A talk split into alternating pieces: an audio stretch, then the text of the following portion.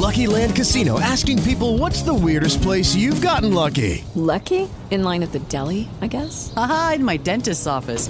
More than once, actually. Do I have to say? Yes, you do. In the car before my kids' PTA meeting. Really? Yes. Excuse me, what's the weirdest place you've gotten lucky? I never win and tell. Well, there you have it. You can get lucky anywhere playing at LuckyLandSlots.com. Play for free right now. Are you feeling lucky? No purchase necessary. Void where prohibited by law. 18 plus. Terms and conditions apply. See website for details.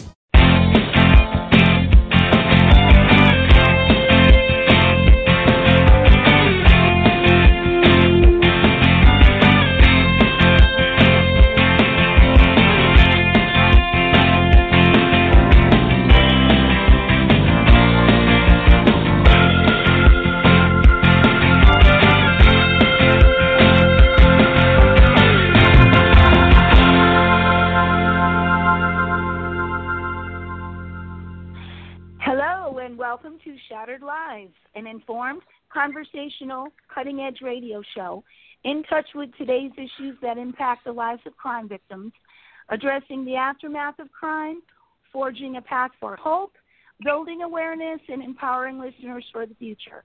This is Donna R. Gore, aka Lady Justice, your host, with my co host, Delilah Jones, president of ImaginePublicity.com, welcoming you to today's show and to our library of weekly archive shows. It is our goal to make a difference. And uh, so say uh, good morning. Good morning to all of you. If you're listening uh, on the archives or live today, um, we're we're uh, taping our last show for uh, September as we um, come into the fall season, and we have quite a few uh, of a very good lineup of of, of shows into the fall as always. And if you would like to suggest a topic, please go to uh, donnagore.com and there is a um, sort of a suggestion um, web page, and you can go in there and suggest a show for the future. So I I highly uh, recommend you going that route because sometimes we get some very good ideas from other people as well, and uh, saves on the brain power for myself.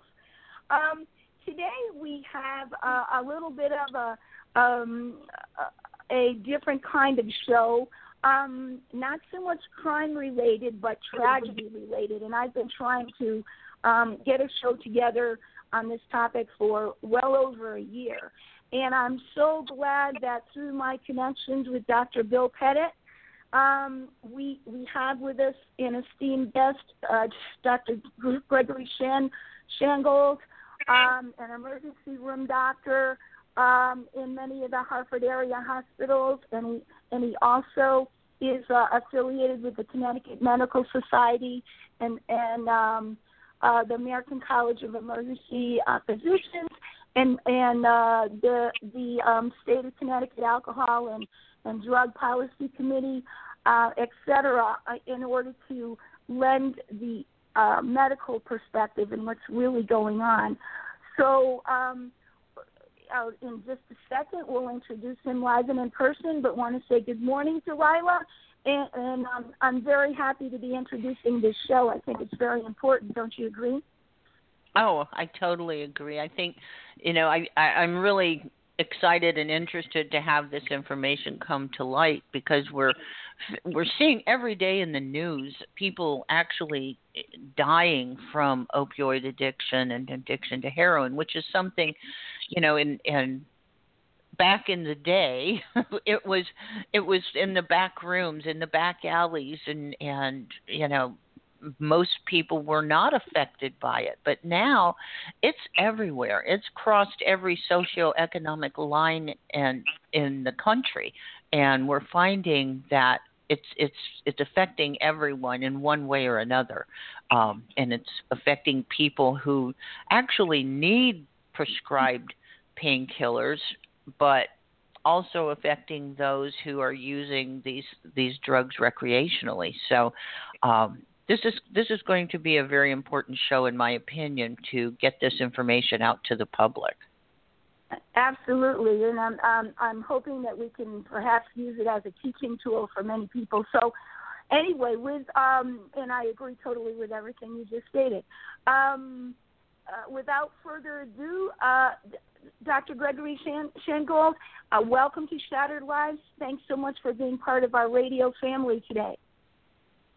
Well, thank you very much for having me on, Donna. Uh, it's my pleasure to join you and, and give you my perspective from an, uh, an emergency department.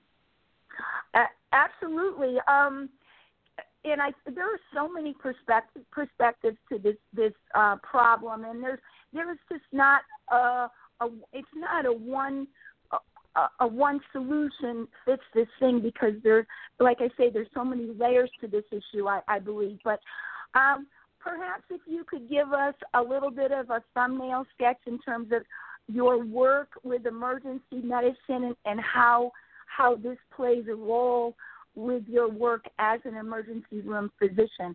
What can you paint a picture for us in terms of what you deal with on on a day to day basis and how much of, of this issue kind of takes up your everyday life?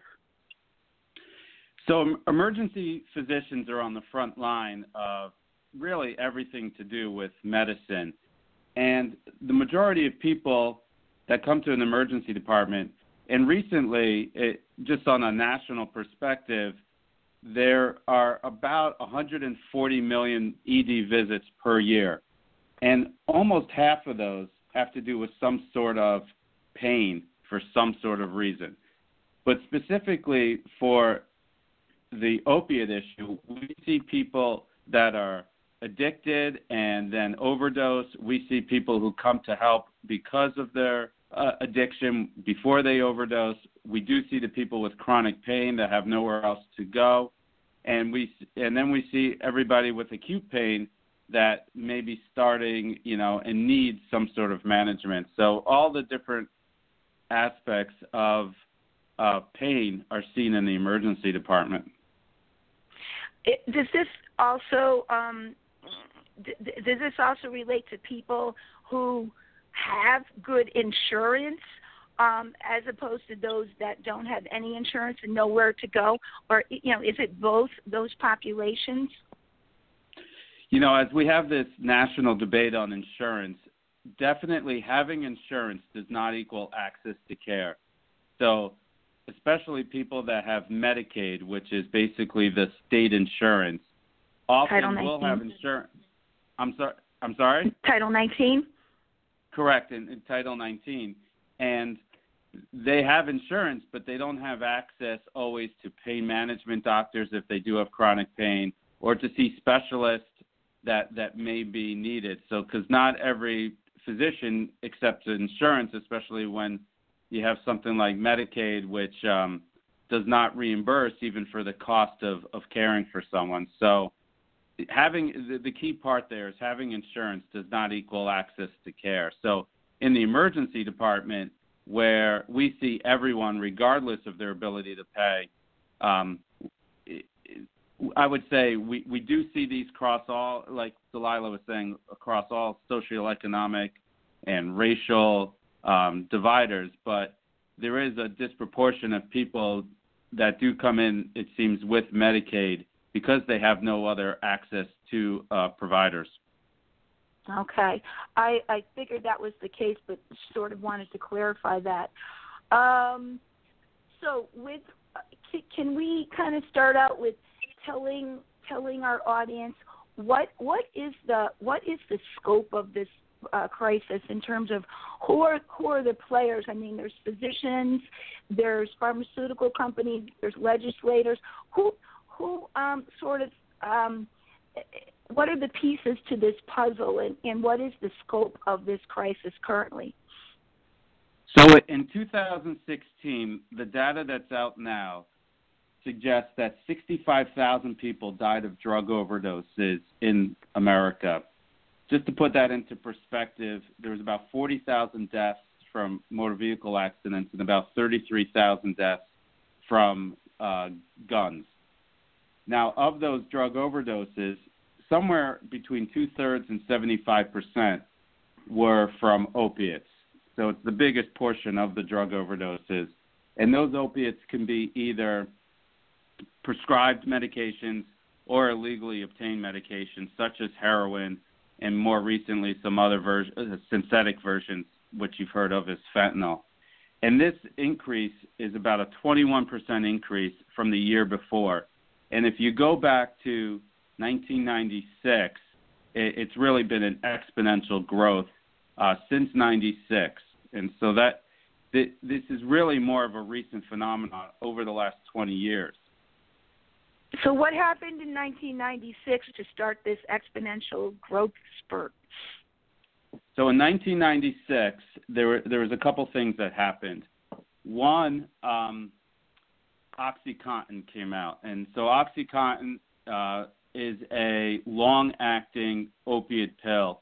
And prior to 96, it was opiates were really just used for people that had metastatic cancer pain and there was different information that came out and about is it really addictive? Is it not addictive? Should we be using this in people that have more long-term pain?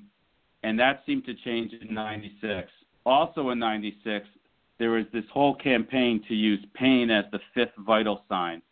So vital signs are something that you get checked whenever you go to a doctor. It includes blood pressure, your heart rate, your respiratory rate, and your temperature.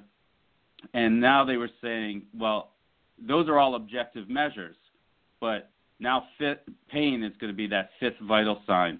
And so there was is that more on a scale from one to ten, Greg? Tell us what, how how bad your pain is. Is that what you're referring to?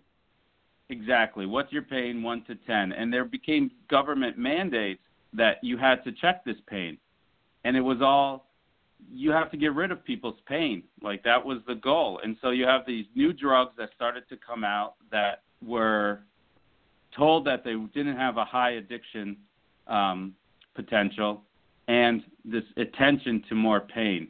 And if you look at the any of the graphs, you see that starting in 96, the amount of opiate prescriptions increased pretty dramatically.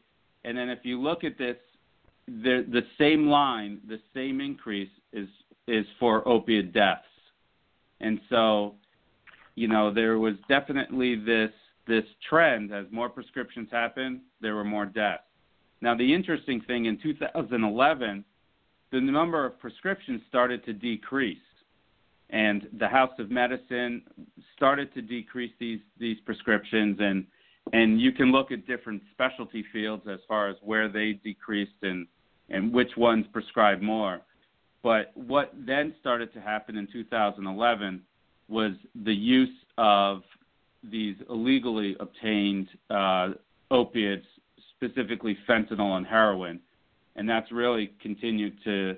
Even though there's not as many prescriptions now, the deaths are continuing and increasing exponentially from year to year are we referring to um, you know the illegal uh, going into your your parents' medicine cabinet and raiding that, or are we talking about other means of getting it since 2011? In that part, it's other means. What happened is the price of heroin and these illegal substances started to really come down, and it became and doctors were becoming more aware of not prescribing medicine, uh, the the the prescription opiates, and so it, based on cost and access, people started to get things illegally, uh, specifically heroin, and then more recently fentanyl.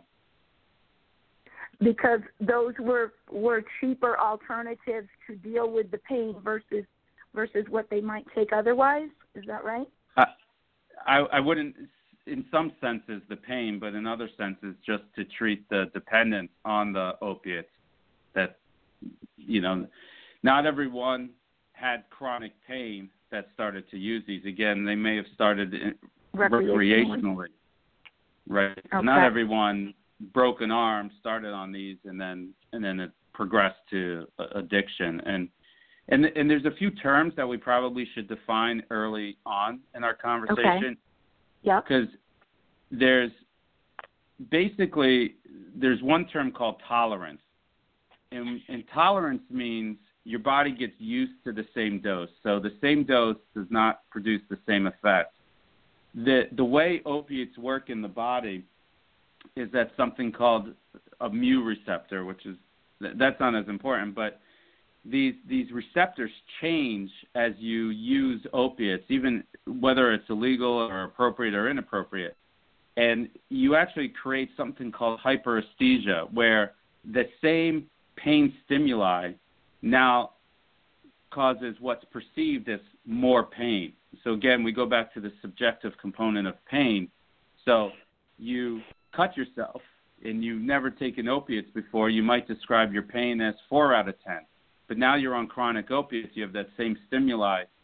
The way your body has changed, it might be more 7 out of 10. So, th- so that's tolerance. Dependence is you take away that substance, so you take away the opiate, your body goes through withdrawal symptoms. So that's really dependence. And then there's addiction. And addiction is really when you start to change your behaviors in life. You can no longer hold a job. You steal to to obtain these things. You do other things that are illegal because of your body's dependence and tolerance to the opiate. So those three terms are important to. If I use the terms, I thought it'd be important to you know yeah. define them. Definitely, and uh, um, so with regard to those those three terms, are you uh, if if you can sort of see that the person's going down this this path if it's better to to see them where they're at the intolerance level versus dependence versus going to addiction is that that always the you know kind of catch it while while it's early kind of thing? Is that is that what we're saying? Or um am i making a false assumption there no it, it isn't uh um important because a lot of people that do use opiates, whether for acute pain, you had your a knee replacement, you had shoulder surgery, these are very painful conditions, and you might be on opiates and you might be on them longer than a couple of weeks.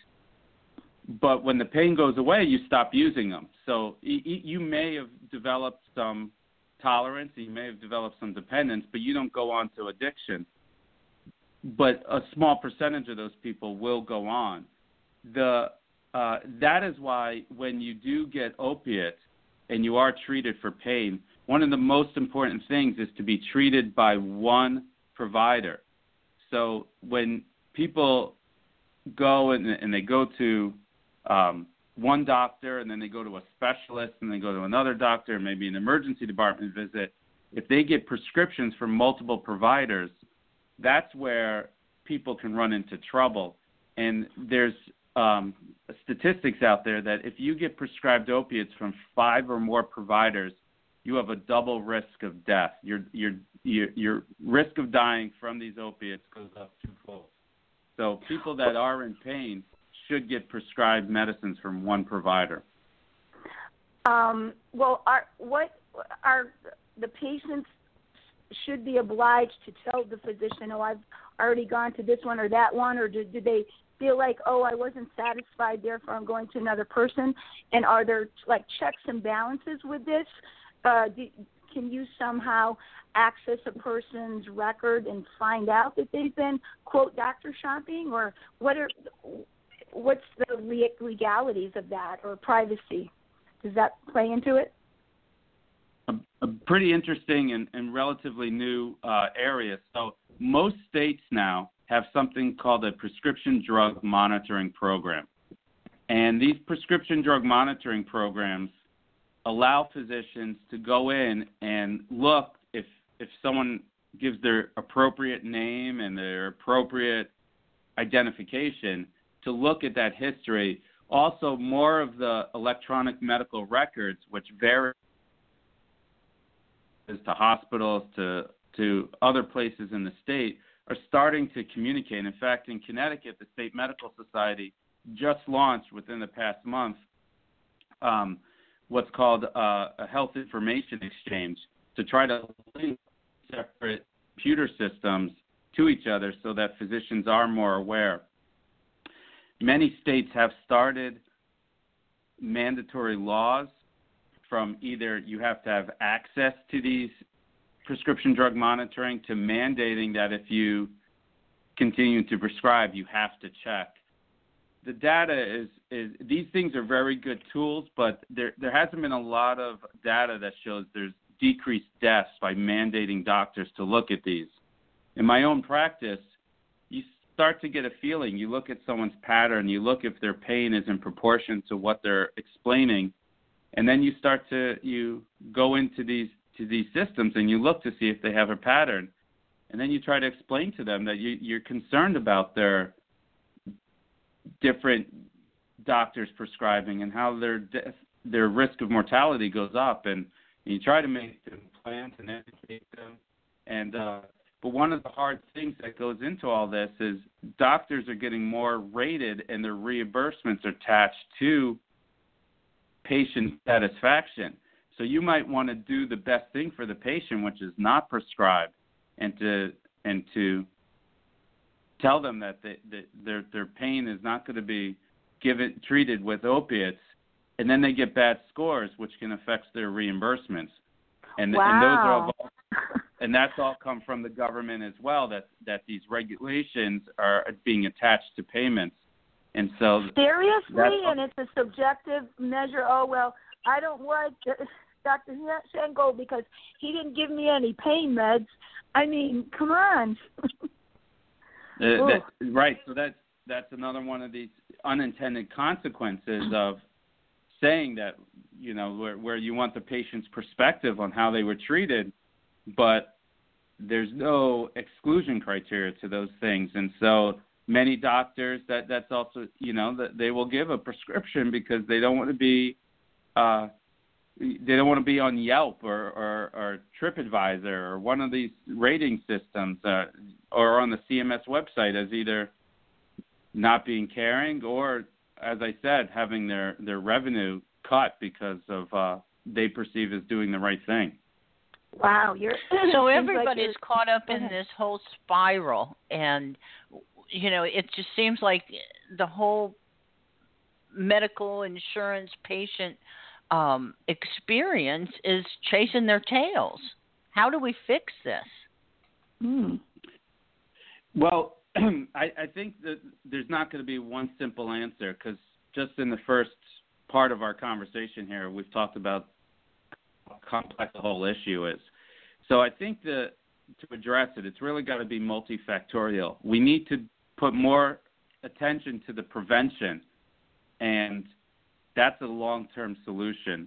In the short term, we there, there's some education that is going out to providers, and I think the state medical society and and all the specialty organizations are are producing guidelines so that physicians have a, a standard of care to to to practice and go to these education components.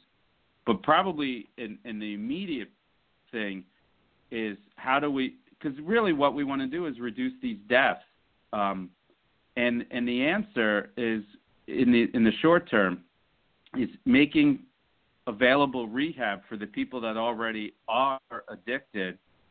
And um, so, because many times insurance companies don't have parity. Like, so if you have addiction as one of your problems, to get into an addiction treatment center, if you can find a bed, you have to get pre approval from insurance companies, which may or may not approve it.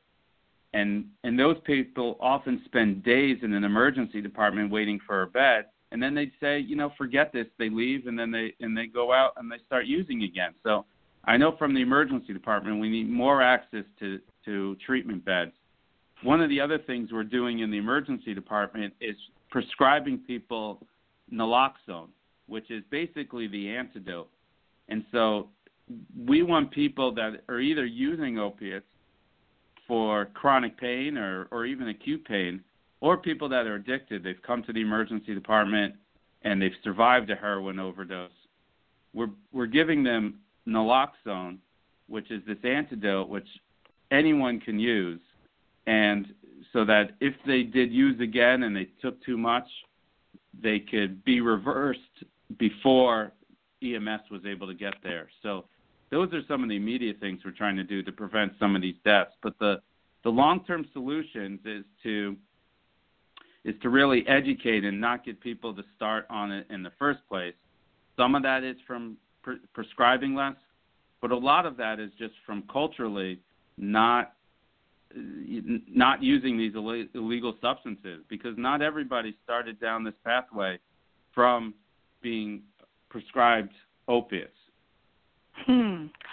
Very, very intriguing here. Um, I know that um, you know everyone has their perspective in terms of how they want to weigh in and and propose solutions and our legislators perhaps are not as enlightened as doctors are in terms of what the real focus should be. Um, I know our attorney general is looking into the, you know, manufacturers of of drugs and pharmaceutical companies. Uh, you know, it it seems like it's a blame game, and is it's not the way it should be. What do you want legislators and other people uh, and the general public to know? Um, you know, in terms of um, not giving an inaccurate per- perspective and whatever the solutions are that legislators try to do, do you think that they're they're really um, helping at all? I think the attention that legislators and, and government officials are giving to this is very important. It really shines a light. But not every I know they want to do things but sometimes there's unintended consequences when they pass one law and it, there's another consequence on the other side. Again, just look at the patient satisfaction issues. I think one thing people should realize is that the United States is 5% of the world's population, but 80% of the prescribed opiates come from the United States. So th- this is it, not a world problem. It really is a U.S. problem. And so it starts in, in one of the in Connecticut, one of the recent laws that was passed is that patients have the right to say they don't want to take opiates, don't prescribe them to me, and, and that be documented into their medical record. So it really starts with, with the patient not looking for alternatives to control their pain.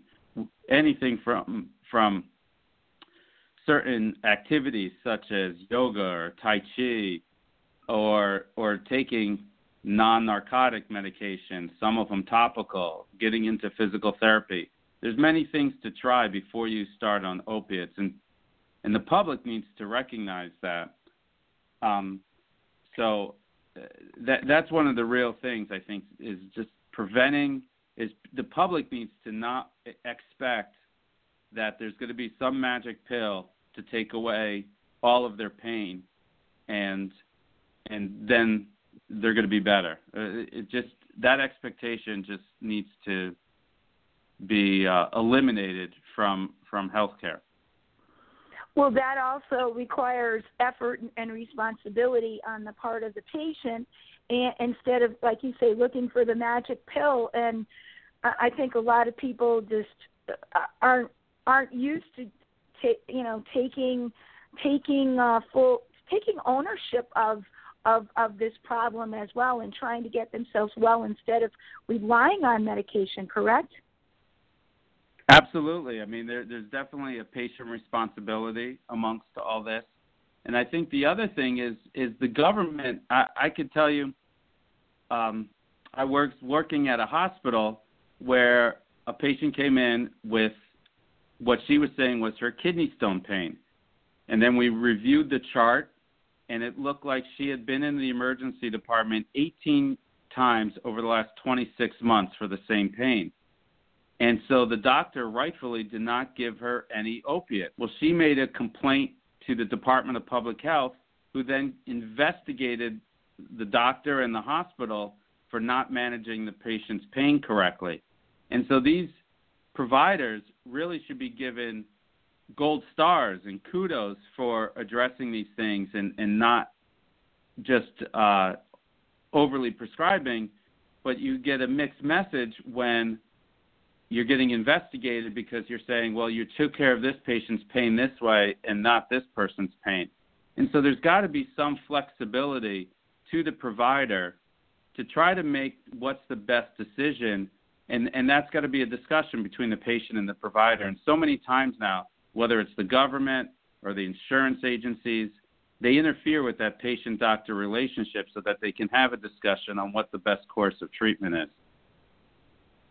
Wow. It, uh, now, with regard to um, drug manufacturers and pharmaceutical companies, I mean, I think people have this idea, and I know I've sat in a doctor's office and the pharmaceutical rep comes in there with boxes of pizza and say, "Hey, I'm stopping by to, you know, to show you my latest drugs, and here's lunch for all of your staff." And so the doctor feels um, uh, pressure to, you know, um, listen to this person. And oh, is that the true sense? A part of this is where it's going wrong. Is is that are we blaming? Are we blaming the wrong people? And should the should the focus be on changing things at the manufacturing level, at the sales level as well? What's going on there? Well, it wasn't. I it's not my area of expertise because in the emergency department, we we don't really. We're sort of limited a lot of times to what's on formulary at the hospital, and so we don't have samples that we give out. So that's yeah. um, not my area of expertise. But I certainly at in primary care offices, I am aware that drug reps come in and and they try to educate, and sometimes it's very good, and sometimes it's not.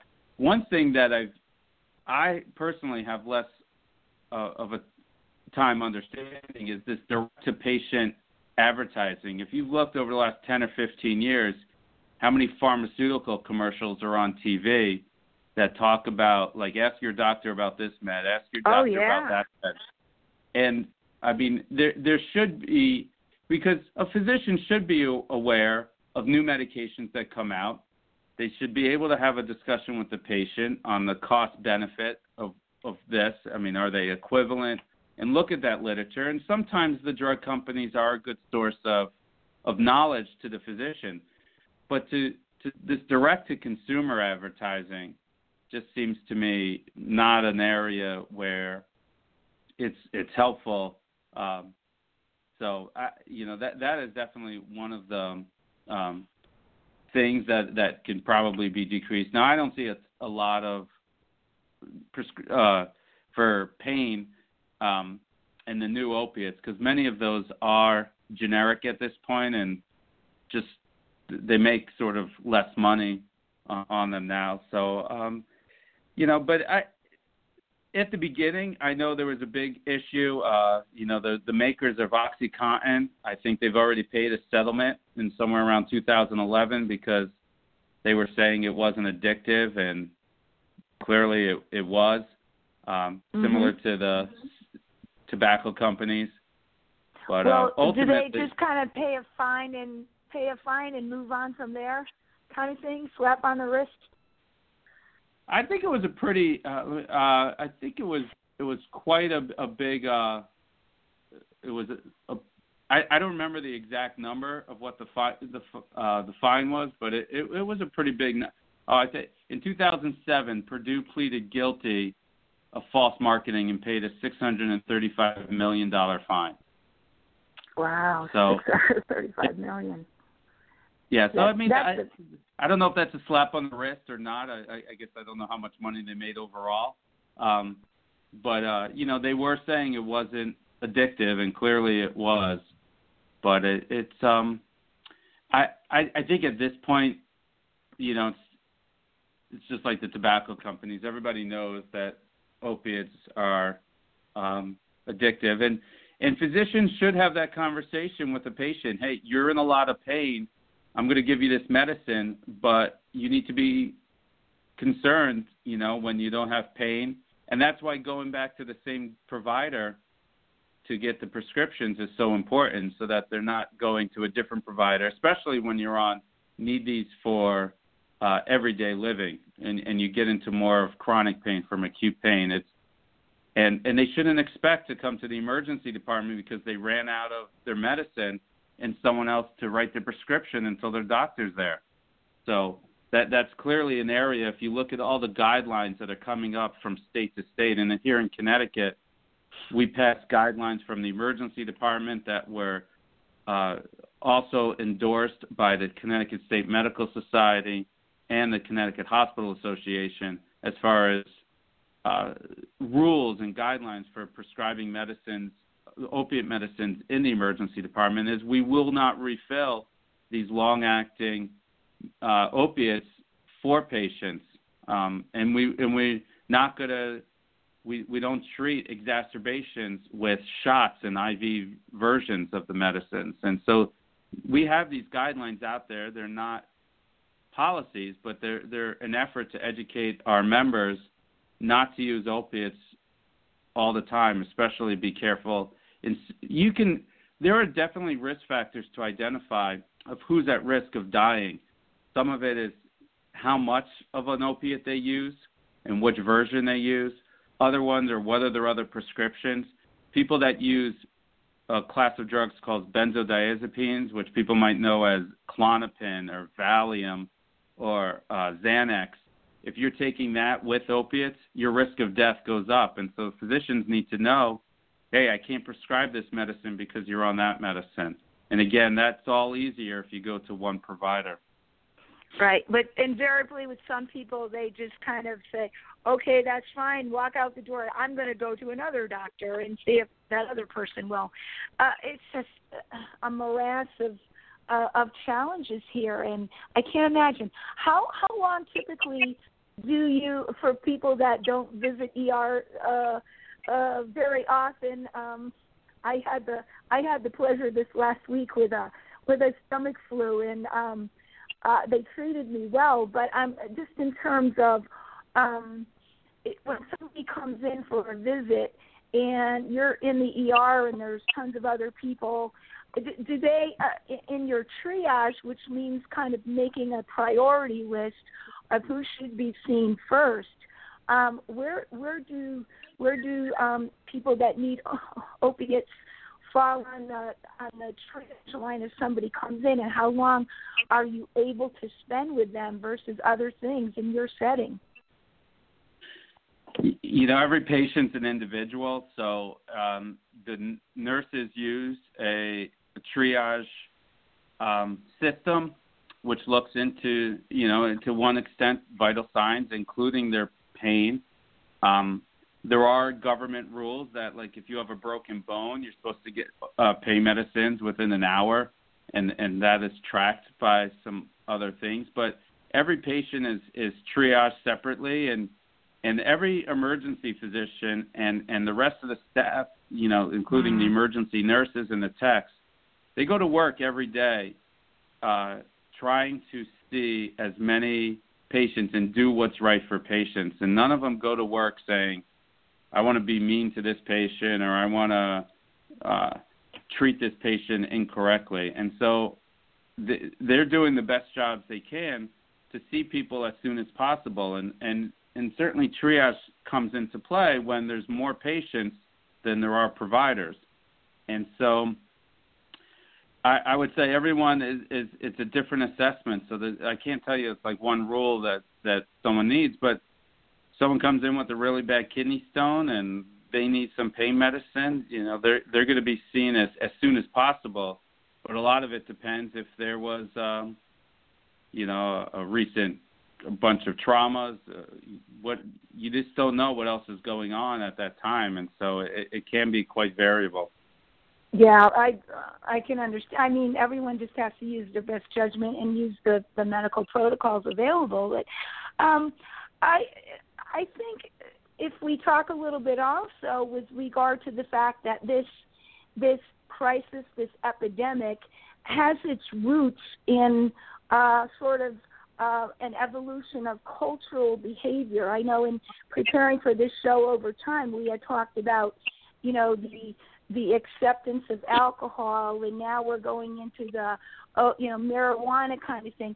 Let's let's touch on those kinds of things. Is this another step in the progression uh, in of acceptance by by by the public in terms of what the media puts out there? What what is the situation if you look at it historically and what what should they be telling the public as opposed to what they are telling the public I, think certainly the idea that you can take some substance which is not prescribed to you, whether it's for recreation or you're self-medicating is is is certainly a cultural thing, and so alcohol is legal if you're over 21. Many states are talking about recreational marijuana.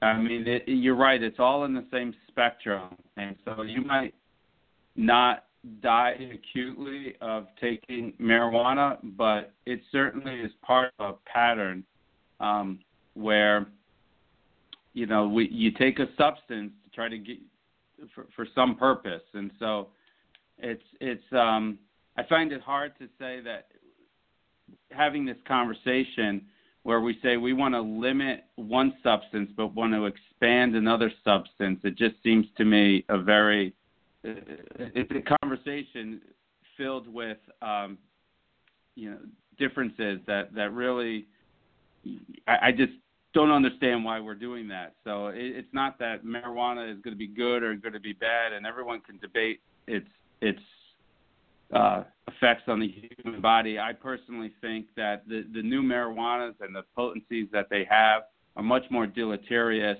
than the marijuana from 20, 30 years ago. And so I think there's, and you can see that car accident rates and, and just productivity, it, it all goes down in these states that have increased use of it, even if that's how they will try to balance their budgets in the state with taxpayer dollars by by taxing yeah it. increasing revenue by you know having marijuana growers i mean i know i know um they they say that it's very prolific in uh, Colorado, but I I don't know. I don't know that I would. I have uh, I haven't personally experienced that, but I do have a relative that's living there, and I'd be curious to ask her, you know, just what what the differences are, you know, between that kind of a quote lifestyle and and what we have here. Um, but, but there might be other costs to society. I know I a number I read as I involved with all of this opiate discussion is the total cost, not just the direct care, but all of the other costs, is that the societal cost in 2013 from opiate use was 78.5 billion dollars. I mean, it, it wow. that's a pretty big number, you know, of of loss. You know, if someone dies, they're no longer going to pay taxes. If they're in addiction, you know, the insurance companies are going to be paying for that. I mean, there's so many different avenues of where this affects um, the the economy, you know, there, and and as much as it, the num- most recent numbers, there's about two and a half million Americans that have some sort of dependence on opiates. So it's it's certainly the scope is is is very large. Um, well, well, let's let's talk about that a little specifically in terms of the demographic because we're saying it affects everybody. Um, but is there a? T- I mean, the ones we see, we we read about in the newspapers or whatnot are typically the millennials or you know those you know these kids that are in college or whatever and and it's the cool thing to do and and these are the people that are getting the press in terms of dying. But actually can can is is there is there a generalized profile in terms of gender, age, uh, ge- geography, in terms of uh, all of these sudden deaths that are occurring, and just you know just enormous numbers that that we're having to deal with um, uh, now more than ever. Is is there any generalized statements you can say, or are you saying it's just individual in terms of who shows up and or who may die. Uh, you know, if you go back to before 96, opiate deaths were definitely a phenomenon that was more in the cities and in um in in the minority populations. But I think right now the data is showing that it's um, becoming more of Caucasians um, that are dying, as well as it's coming out of the cities and, and actually increasing in the rural areas. And as far as male and females, the the trends are also um, increasing in both genders. So um, probably a little bit faster in, in males, but it's definitely going up in females as well and so um, it it really at this point I would say it it I think Delilah said it when we started this, which is it's crossing all social economics. It's not just in the urban centers. It, it really is um, diffused throughout the country. Wow. Um, yeah, it, it is so very tragic. Um, with re- with regard to someone that may come in and you follow your protocol and they're not you're not placing them on um, these opiates. Do you happen to have a, a a human story that you can share with us with regard to a success story of uh, someone who may have been addicted and then you were able to kind of turn things around, or um, you know something where we we can can see that there may be a light at the end of the tunnel if we can change the collective mindset on this issue?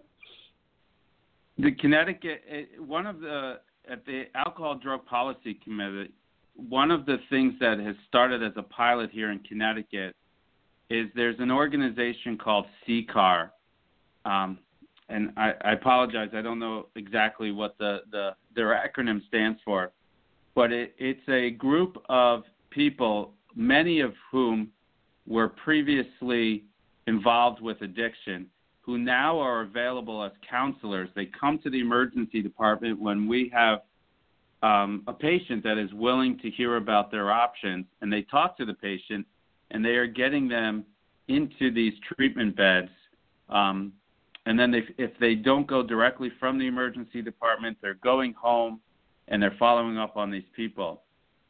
Now wow. the data is not out yet that that you know we're we're saving lives, but these people once they get access to these treatment facilities are many times staying with treatment, even though there is a certain rate of recidivism. I mean, there's there's many other things. More people are getting into met, what's called MAT or medically assisted treatment, and there are some emergency departments throughout the country that are starting those in communities where they have treatment beds. So a medicine like Suboxone, they'll give them the first couple doses in the emergency department, and within 72 hours they're following up in treatment beds. And the data is that these people are staying in treatment longer and and then not dying when they're in those treatments. So it's a little. Some people are. One of the big things I think that has hampered our um, efforts in addressing this is the stigma that is a, um, assigned to addiction because of these old uh, uh, stereotypes of, of who was there and the person has complete control and if they just wanted to stop they would just stop and i think some of the efforts recently have been to destigmatize these uh, addictions and, and and the terminology now is going into use disorder. So someone has an opiate use disorder, and you know, in the medical sense, they're addicted, but not calling them an addict and then and then trying to marginalize them in society. And so that that's been some of the general um, benefits. But I, I've seen. I I can tell you, I, I saw a University of Connecticut student that was in engineering and basically was found by his girlfriend after he took a test and he was not breathing and you know he had had a heroin overdose and when he came fortunately he was given Narcan early on and uh but when he came in and we were checking him because of his lack of breathing he had damage to his heart and his liver from anoxic uh injury and so mm-hmm. i mean this is it's happening at the universities. It's happening in the cities. It, it, I've seen it in all the different places that that I've worked, and so um, it, the the goal of whatever we do should really be how do we reduce death, and we shouldn't be doing things, even if if the legislators want to do them, that don't ultimately reduce deaths. We shouldn't make barriers and, and other things just to just to make ourselves feel good that we're doing something. It really all of the targets really should be is this going to decrease deaths from opiates? Well, can you give us a couple of examples of that? Like this particular measure may sound good, but it really doesn't doesn't help in in the real sense of the word. and uh, you know what what are some of these things that are you know myths that you're having to to deal with every day in terms of visiting the ER or what the legislators may be doing. Can you can you talk a little bit about the barriers? We have about 10, just to let you know we have about 10 minutes left to our show um, right now. So uh, just wondering what what kind of things are making it more difficult um, for for you to for you to do your job, and how do we reduce the deaths in your opinion? Well, again, I think the short term reduction of deaths really has to be to making sure there's more Narcan out there so that okay. understand people are going to use and just have that out there for the time being. It's sort of almost like the big push where we had AEDs in all sorts of, of areas. And so that should be um, able to be obtained through far, you know pharmacies actually can prescribe it without even a doctor's prescription now and and just increasing that presence. I think the big thing is is the treatment beds. We really need to make sure insurance companies and the state make available treatment beds so when someone is ready for treatment, there's a bed for them to go to. In the long term, I think trying to blame physicians that this is all related from physicians is going to have more deleterious effects because it, it really, as I said early on, even though many people started with prescription medicine, only 20% of those were that person was prescribed those medicines. They're getting them from other people. So just going after doctors and telling them that they need to to prescribe less and not treat, we're going to end up on the other side of the pendulum with a lot of people that need medicines not having them. So I, I think, um, and then and then forcing them to to do all sorts of uh, checking here and checking there. They they have to have the flexibility to to treat people and and to not treat people, and then they should not be investigated or looked into when they when they're not treating people appropriately. Um, and and we really need to get this patient satisfaction and pain control out of any type of reimbursement um, measures, you know, from from all payers, but specifically from Medicare. That that seems incredible that that that those issues would be tied to reimbursement, and that the patient would ultimately direct be the bus driver here, where it it all depends on whether they say, "Oh, this doctor was great" or "This doctor was not." I mean, come on, they're not doctors. Uh, it's just incredible to me. If you look, there has been a lot of attention recently on physician wellness, and I think one of the things that is causing physician burnout, um, because if you look at physicians, they actually have a higher suicide rate than the general public. And one of the reasons I think has been the erosion of the physician's opinion. Like physicians are highly trained, they've done medical school, they've done residency, they do continuous medical education, and when they have an opinion on on something that's going on, it seems like in society that opinion, whether it's talking to legislators or talking to hospitals or talking to patients, carries less weight. And I think a lot of physicians are are frustrated that they have to do things by rules and regulations rather than doing the things based on the patient doctor relationship and what's best for the patient. Yeah, uh, it it I just have ultimate respect for what you you have to contend with and I was brought up by in in hospitals my whole childhood, and I have nothing but good things to say with regard to that. But the pressures are totally different now. Um, with regard to, um, I know uh, we may have touched on this off air.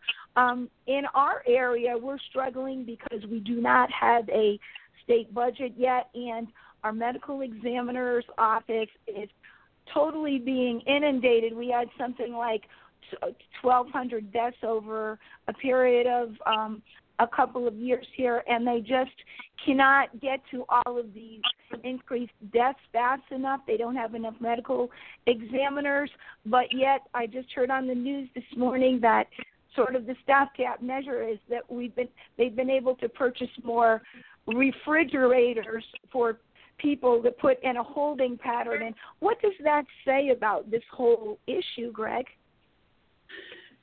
I, I think, like we've said, it, it, it certainly shows it's it's it's a affecting multiple areas of our society, and we we are starting to recognize the problem. The ME's office is a huge resource to identifying what the problem is, and looking at it, it's important to understand the people that unfortunately are victims of an opiate overdose because that will hopefully maybe lead to some of where the solutions are going to be able to be uh, most effectively uh, applied. So if we don't understand who the victims are, we're definitely we're going to just be creating solutions that ultimately aren't going to reduce deaths. And so I think um, we need that data from the ME, and and it's just one other component of the state budget, I guess, in Connecticut that that that you know is is everybody needs their their piece of the pie, but but certainly right. I don't think we're going to get to the solution if we don't understand what the problem is. Yeah. How how much interaction have you had in in working on your various committees and whatnot with regard to families? Um, who are victims of this if they're you know have have uh, if their their loved ones have passed on because of this. And I know being past president of the uh, um, medical society or emergency room physicians I believe you you you must have come across this. What what has been your experience in working with families who have experienced this? We we actually have a few family members on the alcohol drug policy committee and and their perspective is very important because I think many of them will tell you, I had no idea. I can't believe it happened to me. You know, I wasn't expecting this, and so for parents out there, certainly looking and understanding, um, because it, it it really can happen over all ages. But I think we really need to decrease the youth's exposure to opiates and so, you know, when when when kids, you know, have broken bones or teeth extracted, using non-opiate pain management might be the most important thing at that age because if you've just like many other substances, if you don't smoke when you're young, if you don't drink when you're young, you tend not to do it as you go through life. And you can, if you if you've never taken that first opiate, it, the chance of going on to addiction is reduced a thousandfold. And so I think we really need to focus on on the young people and and not doing it. And so the the families that I've spoke to, you know, really are are interested, at least in, in the fields that I've crossed, you know, of, of not having that first exposure. Mhm. Well, what what role should the media be playing in this? I mean, couldn't they couldn't they have a large role in terms of trying to accurately portray or you know i think of that old concept years ago um in in prisons and crime you know they called it scared straight. Is that is that sort of an approach that you think could be effective with with this issue? I think getting the accurate information out there is, is going to be the most important thing, and not always trying to find the person to blame, because you know, many times it seems like the, the stories they tell, it's like, well, it, this person had it because of this person, you know, and, and this is who to blame. And and sometimes it's just sort of a fact that that this opiate epidemic is there. It's certainly leading to twice the amount of deaths that that guns cause. And so, um, but these are important the the the medicines are important to some people. Certainly, the heroin and the fentanyl are not, um, but they just need to really be accurate in what they're describing and shine a light on it, but not always mm-hmm. look for you know. It, it's it's such a complex problem to try to min- to simplify it and just cause you know the doctors are at fault or the, the insurance companies are at fault or the pharmaceuticals are at fault I think really simplifies it, and, and we're never going to get to the answers if if we simplify it in those ways. Right. Well, as we're winding down here, my my final question would be: I would kind of circle back to what Delilah was saying with with our friend here, who has legitimate chronic pain issues. Do you do you have any particular advice for those people who have to contend with that and don't want to be labeled a doctor shopper? What should they do? Well, I think the thing is they shouldn't shop doctors. They should get their pain medicines from one provider. That Yeah. that provider should be educated in providing it. Before you go to opiates, you try everything else.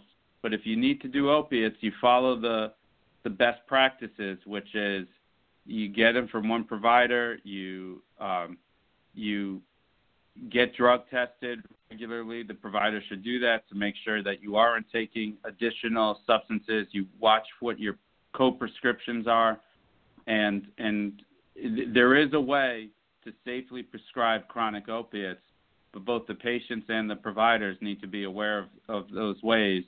But you shouldn't be getting prescriptions from three, four, five different providers. Right. That's that's the kiss of death right there, as you as you had alluded to. Well, unfortunately, our hour has um, has ended here, but I want to invite you to come back. You have um, information in the future with regard to update or some some uh, things that are going on. You have an open invitation to come back to Shattered Lives. Okay, um, Greg. And uh, I will definitely continue the conversation. Well, I, I think that's wonderful, and I, I thank you so much. I think we've learned a lot, and we're going to share this information. Delilah, do you have some parting thoughts here at all? Well, I just want to thank uh, Dr. Shangold for joining us today and, and Yeah. imparting all of this important information. It, it needs to be out in the public in a big way. Absolutely, and we'll we'll do our best to to try to circulate it among the people that we know, and hope you will. So, thank you so much again, Greg. We'll uh, keep in touch with me, and with with that, we will end another edition of uh, Shattered Lives Radio. Until next Saturday, everyone be well, and uh, see you next week. Thank you, Greg. Thank you, Delilah.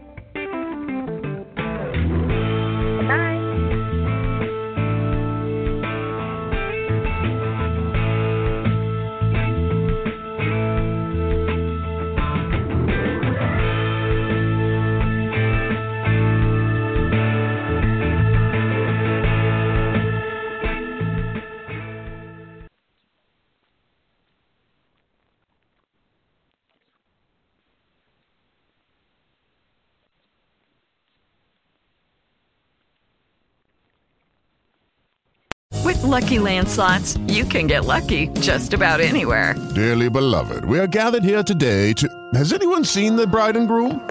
Sorry, sorry, we're here. We were getting lucky in the limo and we lost track of time.